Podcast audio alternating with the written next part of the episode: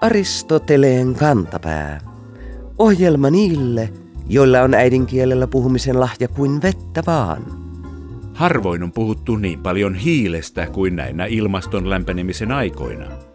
Enää ei kuitenkaan puhuta eri hiiliyhdisteistä, joihin perustuu orgaaninen kemia ja kaikki maapallon elämä, kuin uusista hiilikäsitteistä hiilijalanjälki ja hiilineutraalius. Vanhatkin hiilen käsittelyn tavat saavat kuitenkin uusia muotoja. Kuulijamme nimimerkki myös jääkiekosta hiilineutraali löysi syyskuussa jääkiekkoseura TPS nettisivuilta esimerkin tämmöisestä. Juttu alkoi lennokkaasti otsikolla TPS matkustaa pelikansin pesään ja sisälsi yhteispeliä korostavan lauseen, joka meni näin. Viikon sitaatti. Kun pelataan yhteen hiileen, niin tulosta seuraa. Nimimerkki jääkiekosta myös hiilineutraali ihmettelee. Minkälaista mahtaa olla yhteen hiileen pelaaminen? Ja syystäkin ihmettelee. Ihmisten väliselle yhteispelille on jo tulen keksimisestä saakka ollut tyypillistä se, että puhalletaan yhteiseen hiileen. Mutta nyt, joko ilmaston lämpenemisen tai joidenkin jääkiekkoliigan päätösten vuoksi, kaukaloissa siis tarvitaan yhteen hiileen pelaamista. Liittyykö tämä siihen, että jääkiekkomailat on nykyään usein tehty hiilikuidusta? Vai pelaajien tarvitsemiin hiilihydraatteihin? Vai hiilipölyyn, jota sekoitetaan jääkiekon kumiseokseen, jotta siitä tulee musta? Vain TPSn jääkiekkojournalisti tietää.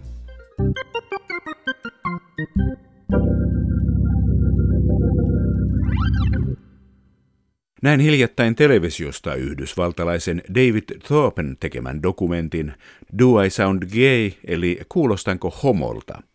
Siinä Thorpe pohdiskelee amerikkalaisten homojen stereotyyppisen puhettavan olemusta hauskasti ja monipuolisesti.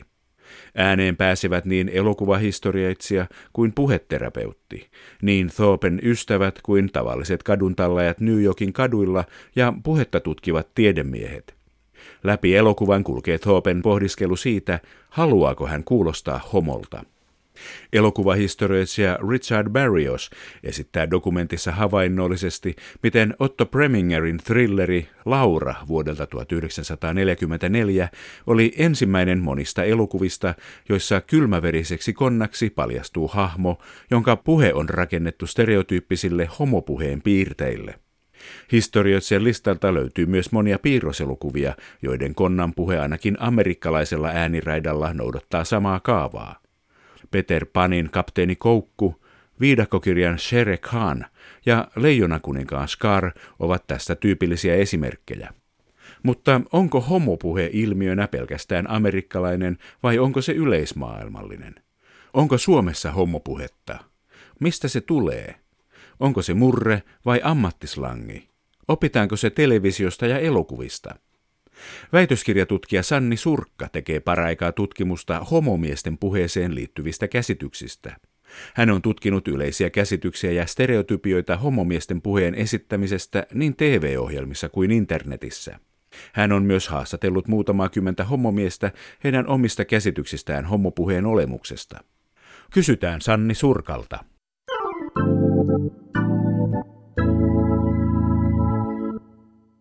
Väitöskirjatutkija Sanni Surkka, te olette tutkinut käsityksiä homopuheesta. Voiko seksuaalinen suuntautuminen kuulua puheessa?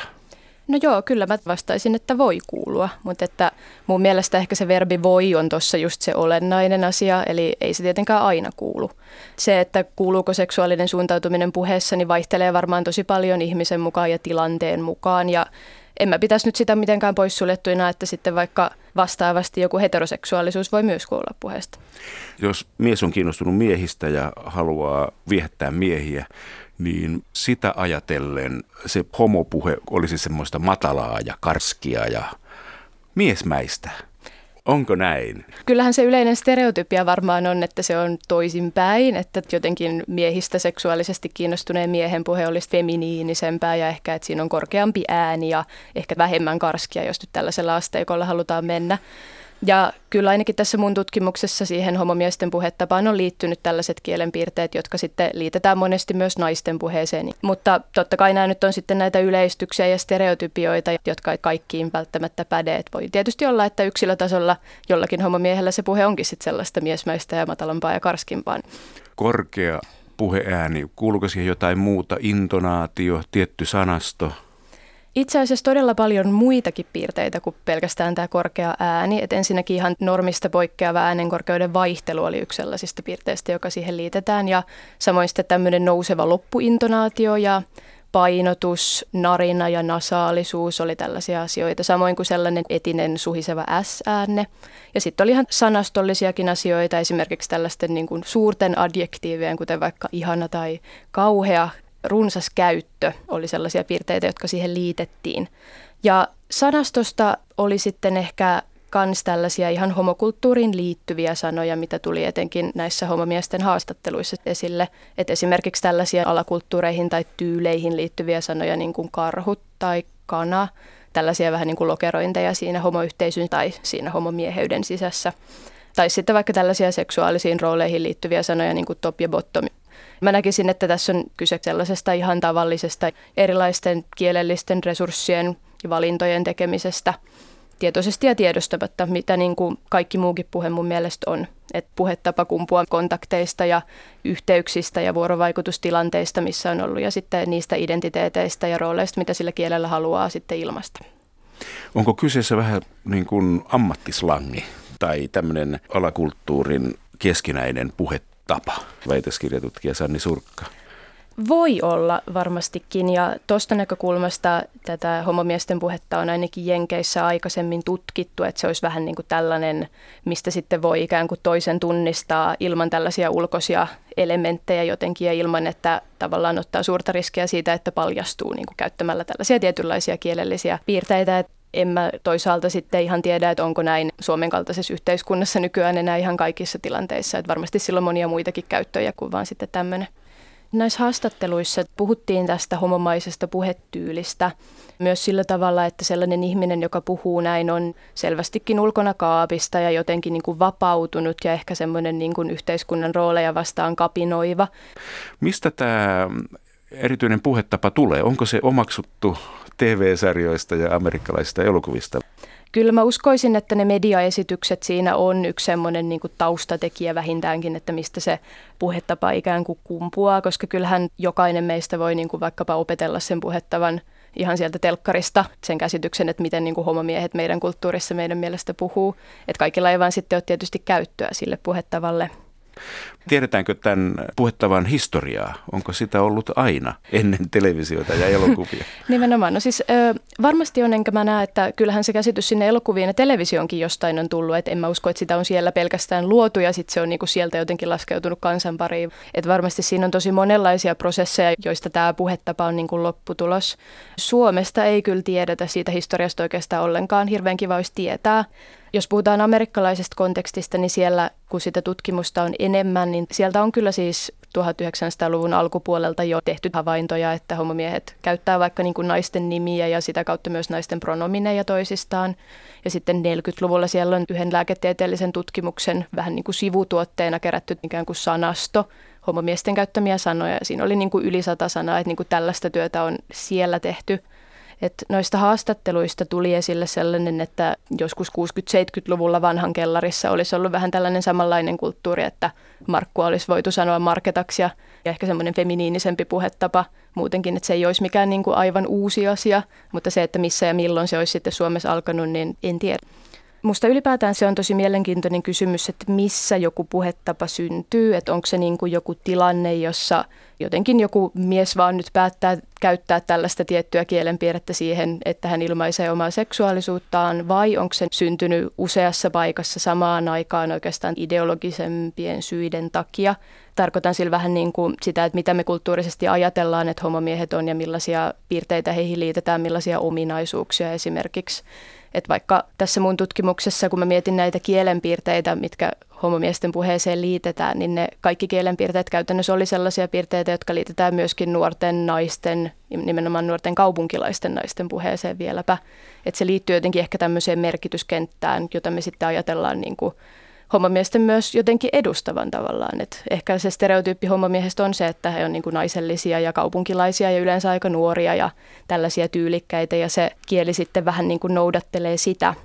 Mä mietin kyllä vähän sit, sitä sitäkin kautta, että millaisia ominaisuuksia me taas ajatellaan, että heteromiesten puheeseen liittyy ja heteromiehiin. Et jos me ajatellaan, että stereotyyppisesti heteromies puhuu tosi monotonisesti ja matalalla äänellä ja ei hirveästi puhu ensinnäkään muutenkaan, eikä ainakaan mistään tunteista eikä ainakaan käytä sanaa ihana.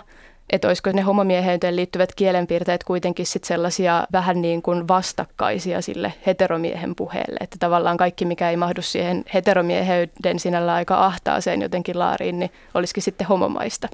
Että voi olla, että se tulee sellaiselta niin kuin ideologiseltakin tasolta vähän. Jännittävä ajatus. Onko tietoa, onko tämä puhetapa Suomessa samanlainen kaikkialla? Että miten se eroaa niin sanotusti murteesta, väitöskirjatutkija Sanni Surkka? Kyllä mä vähän niin kuin näkisin, että ei se kauhean kaukana murteesta ole, vaikka varmasti syntyprosessi on tosi erilainen ja se, että miten se opitaan on jossain määrin erilainen, mutta kyllähän moni osaa useampaa murretta myös ja saattaa käyttää niitä eri tilanteissa sitten ja eri paikoissa eri tavoin, niin kyllä mä näkisin, että se on aika samanlainen rekisteri itse asiassa. Ja kyllähän kaikilla homomiehilläkin jonkinlainen alueellinen tausta myös olemassa, niin kuin kaikilla muillakin. Tässä Toven dokumentissa Do I Sound Gay kerrotaan puheterapeutista Hollywoodissa, joka on ansainnut miljoonia sillä, että hän opettaa homonäyttelijöitä puhumaan niin kuin hetero. Kyllähän ilman muuta puhetapansa voi muuttaa ja se nyt on varmaan ihan selvä asia esimerkiksi näyttelijöille ja kaikille puheen ammattilaisille ja olen ymmärtänyt, että Suomessakin esimerkiksi opettajan koulutuksessa on aikaisemmin ollut sellainen, että pyritään tekemään puhekielestä neutraalimpaa ja pois murteista ja niin kuin tällä tavalla. Mutta sellaiset piirteet, joita itse kuulen, niin niistä on hankalampi päästä eroon, koska se piirre pitää tavallaan tiedostaa itse, jotta siitä voi jotenkin niin kuin pois opetella. Musta kuitenkin siinä dokumentissa oli sinällään aika kiva asia, että se dokumentin tekijä, joka siis halusi itse pyrkiä eroon tästä oman puheensa jotenkin homomaisuudesta, niin se siinä lopussa päätyy pohtimaan, että ehkä hänen ei nyt kannata yrittää pois tästä puhettavasta niinkään kuin sitä ajatuksesta, että tämä puhetapa on jotenkin negatiivinen asia ja sellainen, niin kuin mistä pitäisi ylipäätään pyrkiä eroon ja mitä pitäisi pyrkiä muuttamaan, koska ei siitä mitään niin kuin haittaakaan ole. Varmasti meillä useimmilla se puhetapa vaihtelee eri tilanteissa ja eri ihmisten kanssa itse asiassa tosi paljon ja eihän me aina siitä olla tietoisiakaan. Varmastikin monella on ollut sellainen tilanne elämässä, että on tietoisestikin vaikka yleiskielistänyt puhettaan jossain tilanteessa, mutta sitten tiedostamattakin voi esimerkiksi alkaa puhua joku toisen murretta jossain tilanteessa. Kyllähän sitä puhetapaa muutetaan ja tiettyjä piirteitä häivytetään siitä omasta puheesta arjessakin ihan koko ajan. Siinä dokumentissa mainittiin kaveri, joka hän oli itse duunariperheestä ja sitten hän katsoi, että nämä viksut heput puhuu elokuvissa tietyllä tavalla ja sitten hän omaksui heiltä tämän puhetyylin ja sitten hän ruvettiin sanomaan sisiksi, joka on yksi homohaukkuma nimi. Että kyseessä on tavallaan myös luokka-yhteiskunta-asia. Joo, tämä on minusta Suomen kontekstissa aika mielenkiintoinen, kun sitä ei ajattelisi, että se jotenkin liittyy samalla tavalla tällaiseen luokkaan. Englannin kielessähän monissa tutkimuksissa on todettu se, että itse asiassa tällainen yläluokkainen ja koulutetun ihmisen puhe miehellä saattaa kuulostaa homomaiselta.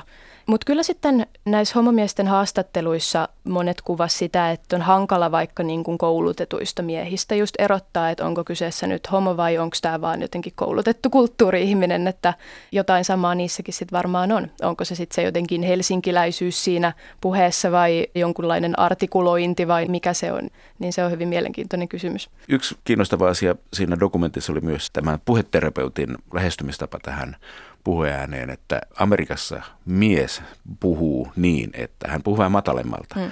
ja sitten hänellä on auktoriteetti. Hän käskee ja se käskeminen kuuluu nuotissa.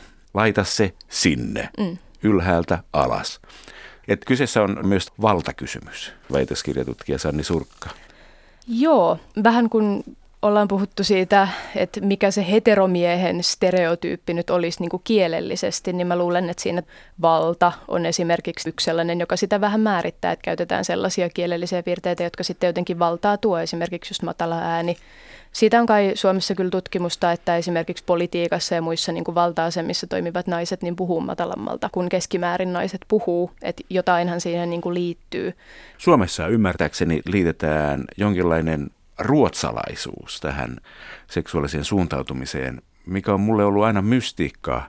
Onko se näkynyt tai kuulunut teidän tutkimuksessanne? Väitöskirjatutkija Sanni Surkka. Kyllä siitä on tullut mainintoja, mutta aika vähän sitten kuitenkaan on tullut sellaisia, että suomenkieliset homomiehet suomenkielisessä puheessa käyttäisi vaikka ruotsin kieltä.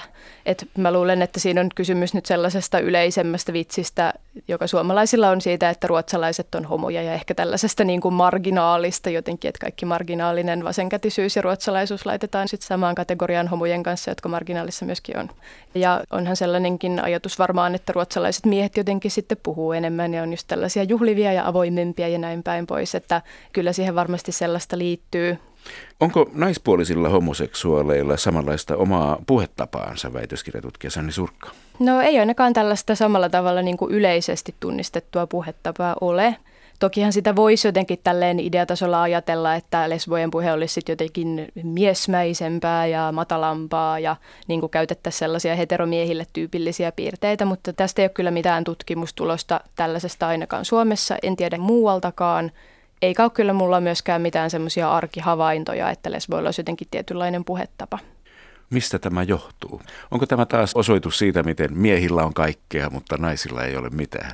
No näin voisi vähän kyllä ajatella jo, että kyllä mä sanoisin, että nämä mediaesitykset on yksi taustatekijä tässäkin. Ainakin näin arvelisen, että kyllähän niin kuin homomieshahmoja on mediassa tosi paljon esillä. Mutta ei mulla ainakaan tule mieleen yhtään sellaista lesbohahmoa jostain telkkarista vaikka, joka olisi jotenkin tälleen karrikoitu ja jota rakennettaisiin niin kuin kielen kautta.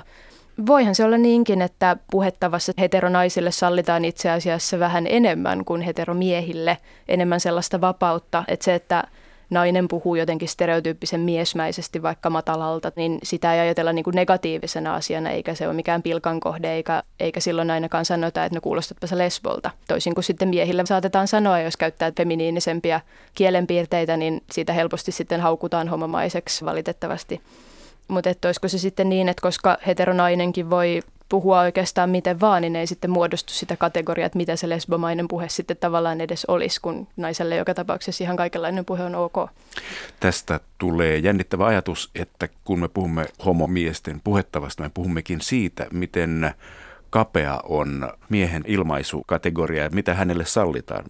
Kyllä, joo, kyllä. Tässä helposti päätyy jotenkin tällaisiin sukupuolijaotteluihin ja vastakkainasetteluihin ja kaksinapaisuuteen, mutta joo, kyllä mä näkisin, että kun miettii, että kuinka paljon näitä piirteitä on, jotka niin kuin ihmisten mielestä kuulostaa homomaisilta, niin kuinka paljon sinne sitten ei homomaiseen oikeastaan jää muuta kuin sellainen, että parempi olla sanomatta yhtään mitään ja mieluusti aika matalalta ja etkä tosiaan ainakaan minkäännäköistä ihana sanaa siellä käytä, että se on itse asiassa hyvin mielenkiintoista, että miten se on nyt näin päin tässä ajattelussa kääntynyt, mutta siltä se vaikuttaisi, että heteromiehillä itse asiassa on aika ahdas se kielellinen kategoria. Aristoteleen kantapään yleisön osasto. Aristoteleen kantapään Facebook-ryhmän jäsen Pasi halusi kiinnittää ryhmän huomion Helsingin Sanomien viime viikkoiseen uutiseen erään sukelluskohteen siirrosta Tampereen Näsijärvellä. Näin kauniin kuvailevin sanoin siitä kerrottiin. Kuu paistoi marraskuiselta taivaalta, kun se laskettiin takaisin järven pohjaan 13 metrin syvyyteen, jossa se saa levätä seuraavat sadat vuodet sukellusharrastajien kohteena. Nyt on sukellusharrastajilla Tampereella sellainen kohde, ettei paremmasta väliä, riemuitsi Pasi. Raksukin iloitsi. Ihanaa, enää en valvo öitäni täyskuun aikaan. Jukka keksi lisätä. Eipä enää tarvitse sukellusvaloja Nääsjärvessä. Vielä kun upottaisivat auringon siihen viereen, ei olisi kylmäkään sukellellessa. Niinpä niin. Kuuko se laskettiin Näsijärven pohjaan. Oikeasti kohde oli vanha hinaajan hylky, joka siirrettiin uuteen paikkaan rantarakentamisen tieltä. Aristoteleen kantapää kysyy, miten kauas taaksepäin lukijan edellytetään käyvän tekstiä läpi, jotta hän löytäisi pronominin kohteen eli korrelaatin. Tässä verkkoartikkelissa se sanan korrelaatti eli hylky löytyy neljän lauseen ja yhden kookkaan automainoksen takaa. Toisaalta, jos toimittaja olisi kirjoittanut Kuu paistoi marraskuiselta taivaalta, kun hylky laskettiin takaisin järven pohjaan, olisi lehden lukijoilta jääneet hyvät naurut nauramatta.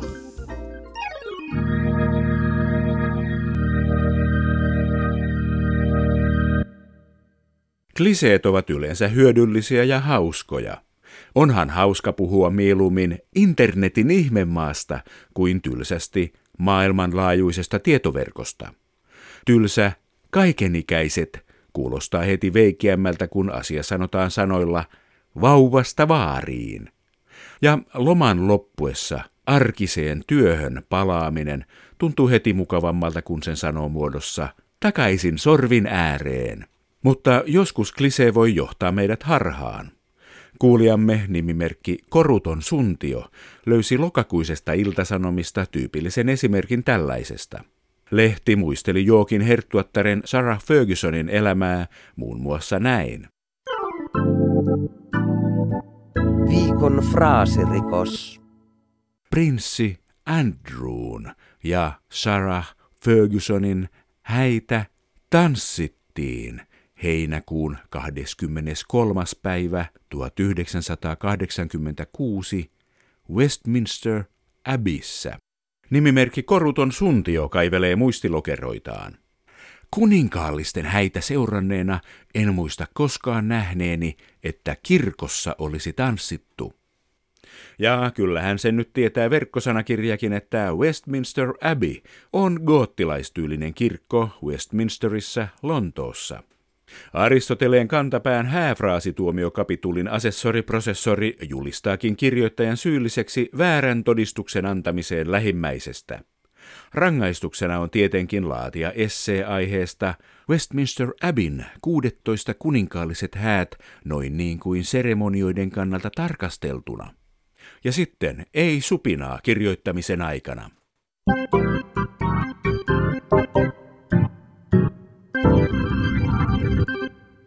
Aina ei yleinen asiantuntemus riitä erityisten asioiden tuntemukseen. Metsien erikoislehti Aarre on vahvoilla, kun puhutaan metsistä talouden tai yleisemmästä luonnon näkökulmasta. Mutta alkuvuoden numerossaan lehti osoitti, että metsätietous ei välttämättä ole samaa kuin puutietous. Kuulijamme nimimerkki Kaikella on syynsä löysi lehdestä kiinnostavan lauseen, joka meni näin. Viikon sitaattivinkki. Höyläyksen sivutuotteena syntyvä sahanpuru myydään navettoihin kuivikkeeksi. Nimimerkki kaikella on syynsä on lukemansa vuoksi kuin puulla päähän lyöty. Miten höylä tuottaa sahanpurua? Eiköhän höyläys tuota lastuja tai kutterinpurua? Hyvin huomattu. Sahanpuruhan syntyy nimensä mukaisesti silloin, kun saha kohtaa puun edestakaisessa liikkeessä. Puuhun syntyy sahattaessa sahan teränlevyinen halkio, jota myöten puu ehkä jopa jakautuu kahteen osaan. Höylä taas on sanakirjamääritelmän mukaan käsityökalu, jolla tehdään lastuavaa työstöä. Ja kutteria eli pienehköä tasalaatuista lastua taas syntyy, kun käytetään konehöylää. Puun monikäyttöisyydestä kuitenkin kertoo se, että vaikka nämä kaikki kolme puunjalostuksen sivutuotetta syntyvät eri tavoilla, kaikki kelpaavat mainiosti kuivikkeeksi navettaan.